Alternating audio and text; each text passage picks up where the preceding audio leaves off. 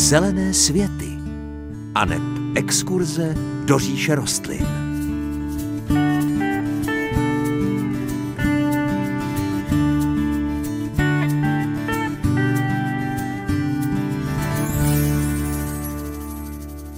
Krásné páteční dopoledne, možná ještě budou studené dny, možná ještě bude i sněžit.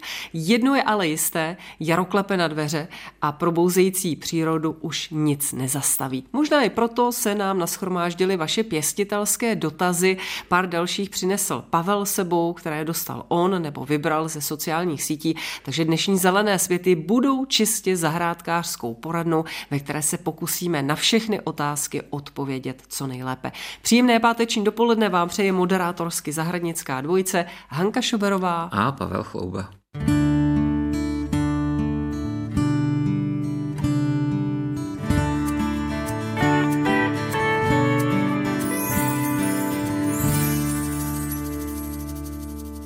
Před písničkou jsem slibovala, že dneska budeme odpovídat na vaše dotazy. A sešlo se jich mnoho, takže celé zelené světy budeme věnovat právě vašim zmiňovaným dotazům. Tak jdeme na to.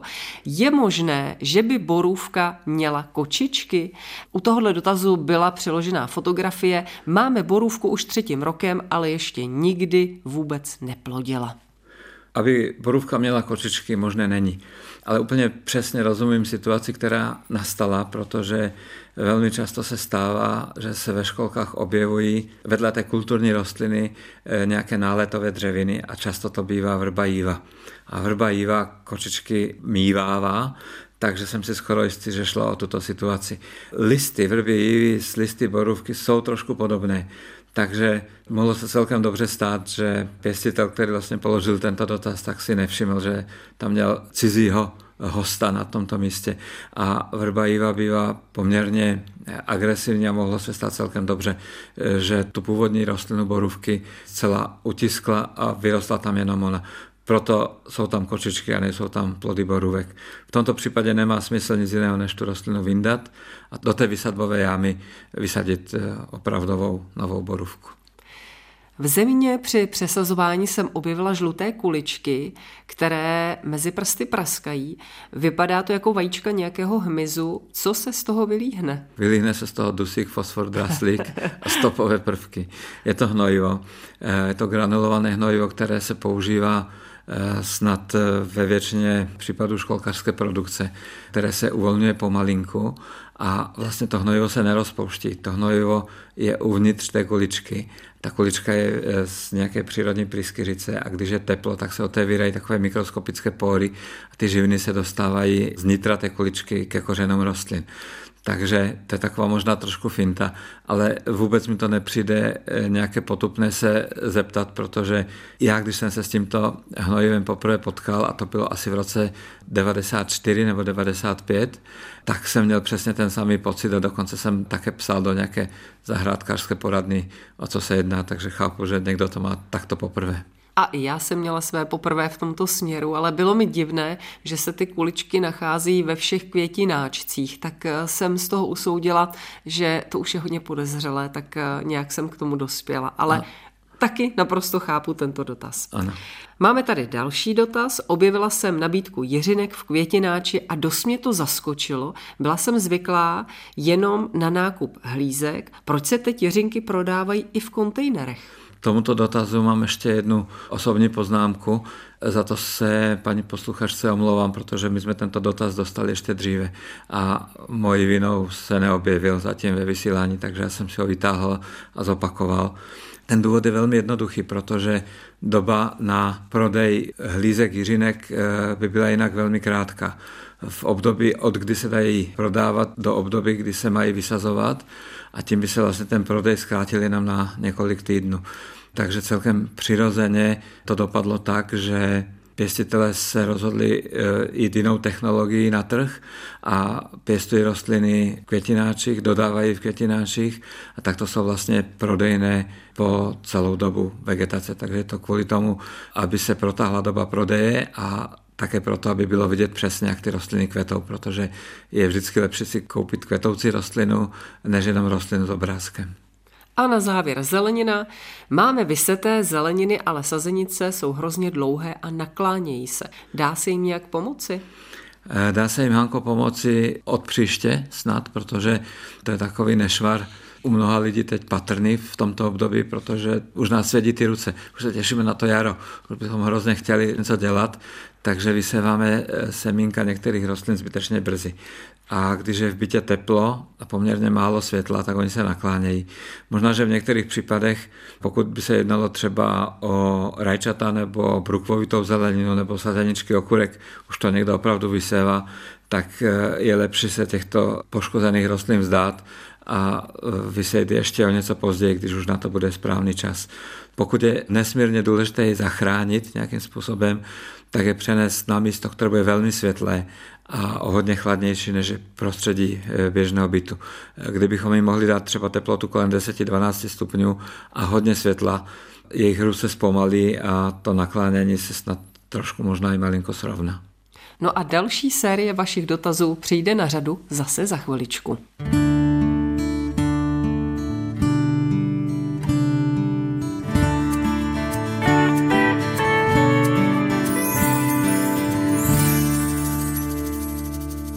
Pokračujeme v odpovídání na vaše pěstitelské dotazy. Z mé orchideje lezou všude vzdušné kořeny. Mohu je uříznout? No než eh, s nůžkama vlastně přistoupíte k té rostlině, tak je potřeba si dát otázku, proč se to vlastně děje. A nepochybně to proto, že tam, kde se orchideje pěstují v našich domácnostech, tak je mnohem eh, nižší vlhkost eh, vzduchu, než je ve skleníku a ta rostlina má prostě té vody málo, takže si zvětšuje tu plochu, kterou je schopna tu vlhkost ze vzduchu přijímat. Když se podíváme na vzdušné kořeny orchidejí zblízka, tak uvidíme dva typy. Jedni ty dužnaté, zdravé, které jsou i trochu zelené, ty pro tu rostlinu mají význam, takže ty řezat určitě nebudeme. Ale často tam bývají i staré, takové seschlé, scvrklé, které už nejsou pěkné, ty nemají žádný význam a ty je potřeba od té orchideje dát pryč. Minulý rok jsem si při pěstování sazenic zeleniny všiml, že je všude hodně plevele. Myslím, že kdybych zeminu upekl v troubě, že by semena neklíčela. Můžu to takhle udělat? No já si myslím, že kdyby náš posluchač upekl zeminu v troubě, tak semínka by určitě neklíčila, ale tím upečením v troubě eh, vlastně dochází ještě k jedné další podstatné změně a to ke změně fyzikální struktury té zeminy. Zemina by se takto dezinfikovat neměla. Pokud by tedy někdo chtěl si tímto způsobem jakoby vylepšit tu zeminu, tak místo pečení je důležité spíše jít cestou propaření. A to zase není tak úplně jednoduché, takže skoro si myslím, že nejlepší cesta je pro tuto věci pořídit výsevní substrát, který je přesně na to určený, má dobré fyzikální vlastnosti, neobsahuje semínka klíčivých plevelů a pro tu rostlinu je vždycky nejlepším startem eh, v její budoucnosti. Chtěla bych se zeptat, jaké výhody a nevýhody mají vyvýšené záhony. Zní dotaz. Tak vyvýšené záhony bych řekl, že jsou takovým fenoménem dnešní doby. Je to jenom pár let, eh, co se staly tak populárními. Já myslím, že výhod je víc než nevýhod. Ta hlavní výhoda spočívá v tom, že se nemusíme tak eh, moc ohýbat eh, k zemi.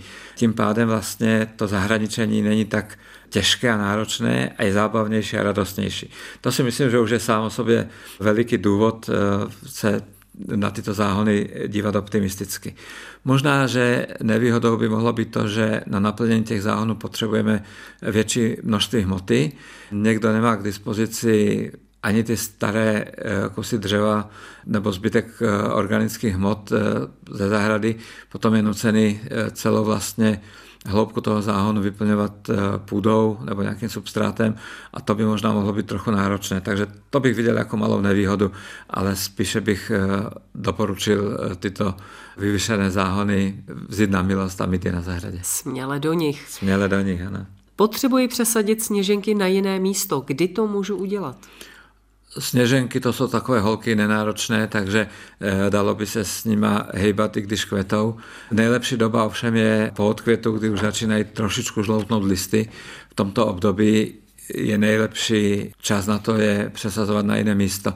Tam je spíše důležité vykopat pěkný trs velký i s půdou, tak aby vlastně ty rostliny moc nezaznamenaly ten pohyb a oni to potom vždycky velmi dobře zvládnou. Takže jsou dvě možnosti, buď se přesadí celý trs, anebo se ten trs rozdělí na jednotlivé cibulky a ty se potom vysadí na různá místa zahrady.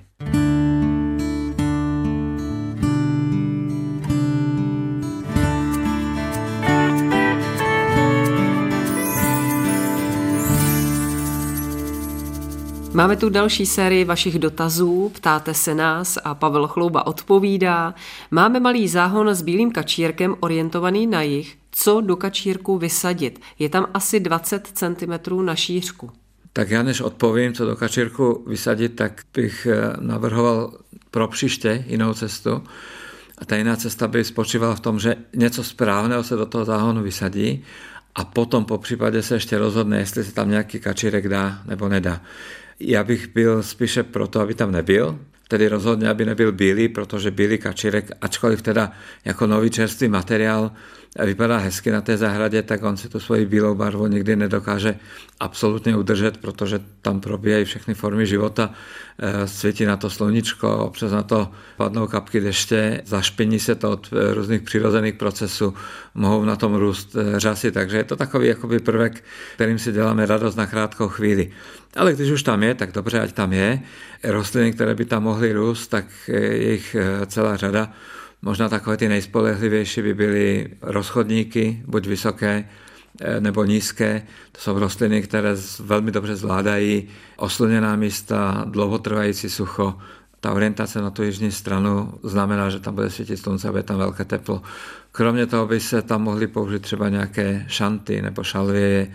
To jsou všechno rostliny, které teplé a slunečné místo dobře zvládají. Letos poprvé chceme pěstovat vlastní rajčata a hledáme inspiraci jak na to. Projíždíme internet a někdo tam tvrdí, že je ještě času dost, ale jiní se zase chlubí obrázky s mladými sazenicemi. Co je tedy správně? Správné je být trpělivý. Týká se to nejenom rajčat, ale vlastně všech druhů rostlin, které pěstujeme, protože eh, taková ta netrpělivost a rychlost eh, vede spíše k problémům, než k nějakému radostnému pěstování. Rajčata se vysévají až v druhé polovině března. Taková mnemotechnická pomůcka říká, že na Josefa, ale my jsme vysévali rajčata ještě o deset dnů později, opravdu na úplném sklonku března a bohatě to stačí. Pokud se tak neudělá, tak rajčátka bývají dlouhá, křehká, tahající se za sluníčkem a nemozeska a je to spíše pesimistické potom, než naplňující nějakým optimismem, takže počkejte si s tím a vysevejte rajčata až konce března. V rohu zahrady máme starý velký šeřík, nikdy jsme s ním nic nedělali, tak nevíme, jestli ho máme občas zkrátit, anebo raději nechat být. Tak já si myslím, že v tomto případě ani jedna z těch dvou možností není ta nejlepší, i když lepší je nechat být, než zkracovat, protože zkrácení může vést opět eh, k bujnému růstu a k nadměrnému zahuštění toho keře. Spíše bych si myslel, že jednou za čas, ale neúplně pravidelně, by mohlo být dobré ten šeřík prořezat tak, že bychom třeba si vzali velké pákové nůžky, anebo nějakou tenkou jemnou pilku, se kterou bychom se dostali i dovnitra toho keře a některé výhony, které už jsou opravdu velmi staré, anebo trochu i poškozené nebo nemocné, tak bychom mohli vyříznout těsně nad zemi. Ale většina z nich by měla zůstat tak, aby se opticky vzhled toho šeříku příliš nezměnil. Takže neskracovat, ale když tak, tak jenom prořezat těsně nad zemi. Udělali jsme zase kus práce, Pavle. Vypěstovali jsme si rajčata ze semínek, ostříhali jsme šeřík, tak já navrhuji, že si trochu odpočineme u muziky a potom pokročíme dál za malou chvilku.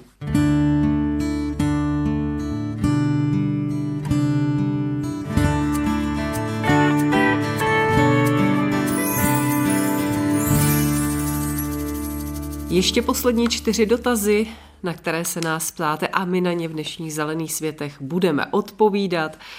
Pojďme na první, přemýšlíme nad založením živého plotu. Je lepší bukový, anebo habrový, anebo nějaký jiný dotaz? A co je lepší, jestli těstoviny nebo rýže? Eh, na to se nedá univerzálně odpovědět, který je lepší, ale možná bychom si mohli srovnat tyto jednotlivé dva druhy mezi sebou a každému vyjde, že pro jeho podmínky je lepší ten nebo onen.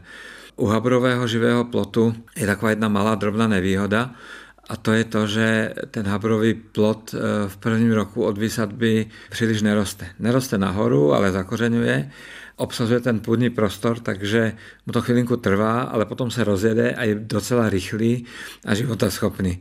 Habrový živý plot můžeme sázet jak na slunné místo, tak na místo v polostínu. U buku je to trochu jinak. To zakořeňování tam také může probíhat, takže ten efekt také nemusíme vidět okamžitě, ale bukovým živým plotům eh, zejména v nižších polohách nesvědčí eh, příliš slunné místo. Mladé rostliny buku, které jsou vystaveny sluníčku, tak často trpí na mšice nebo na nějaké jiné škůdce a ten start je potom velmi opatrný. Kdybychom ale měli například zahradu nebo chalupu někde ve vyšších polohách, kde je větší vlhko, někde 500-600 metrů nad mořem a půda je tam dobře propustná, tak i ty bukové živé ploty e, jsou velmi hezké a velmi vhodné. Takže v těch vyšších polohách bych osobně asi volil buk a v nižších polohách bych volil habr. A nebo nějaký jiný, no tak to by bylo možná téma zase na nějaké další povídání, které jsme mnohokrát měli, ale nebraním se tomu si to zopakovat a živé ploty zase probrat trošku více to potřebna. Souhlasím. Zbývají nám ještě tři dotazy.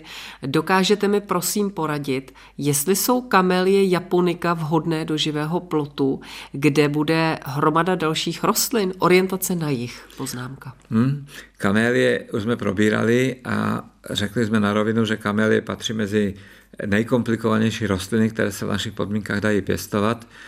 Stále více přibývá pěstitelů, kteří se chlubí, že jim kamelie přezimují na zahradě. Je to nepochybně nejenom tím, že se vybírají odrůdy, které jsou životaschopné, ale evidentně se mění ty klimatické podmínky, takže u někoho kamelie opravdu přezimují, ale jsou to rostliny, které milují vlhko a které milují stín. Takže eh, díky tomu, že v tom dotazu je poslední dodatek orientace na jich, tak odpověď je jednoznačná ne. A kdyby to byl můj živý plot, tak také bych tam kamelii nedával.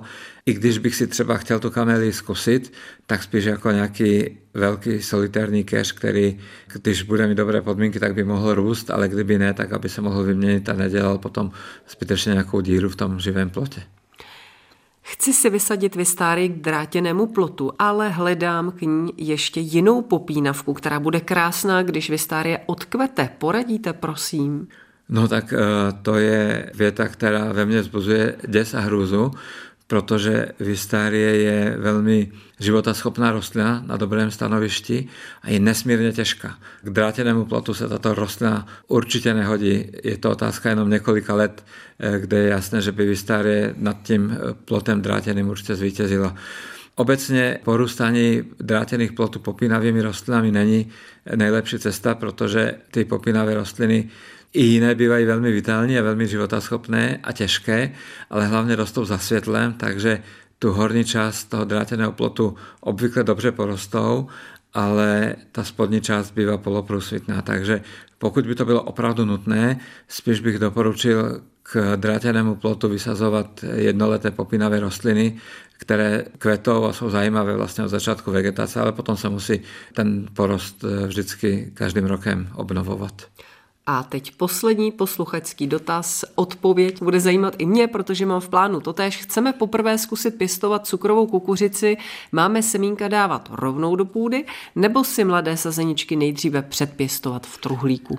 Tak eh, na Jižním Slovensku nebo na Jižní Moravě v Polabí eh, tam se kukuřice ve velkém pěstuje na polích nebo v těch záhumencích za eh, domečkama a tam se vysává samozřejmě ve velkém množství do volné půdy. My jsme kukuřici také zkoušeli eh, u nás borovaných, kde ty podmínky zdaleka nejsou tak dobré, takže my jsme si kukuřici předpěstovali, ale nevím, jestli zvládá přesazování z truhlíku do květináčku nebo do volné půdy, takže my si připravujeme kukuřici tak, že vyseváme po jednom semínku do květináčku. Na naší zahradě se jich vejde málo, ale i kdyby to bylo třeba 50 rostlin, tak eh, se vyplatí si to předpěstovat někdy v květnu. Takže dáme do každého květináčku jedno semínko. Až ta rostlina má nějakých 15 až 20 cm, tak ji můžeme vysadit eh, přímo na záhon do volné půdy.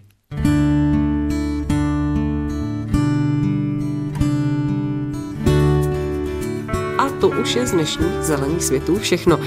Další dotazy můžete, milí posluchači, směřovat buď na e-mail zelenesvety zavináč cb.rozhlas.cz a nebo můžete zavolat na náš rozhlasový záznamník. Číslo je 22 155 44 33. Můžete samozřejmě taky napsat, poslat korespondiák na Český rozhlas u Třílvu 1 370 01 České Budějovice. No a z dnešních zelených světů je to všechno. Příjemnější a veselější život s rostlinami vám i tentokrát přejí Hanka Šoberová a Pavel Chlouba. Naslyšenou.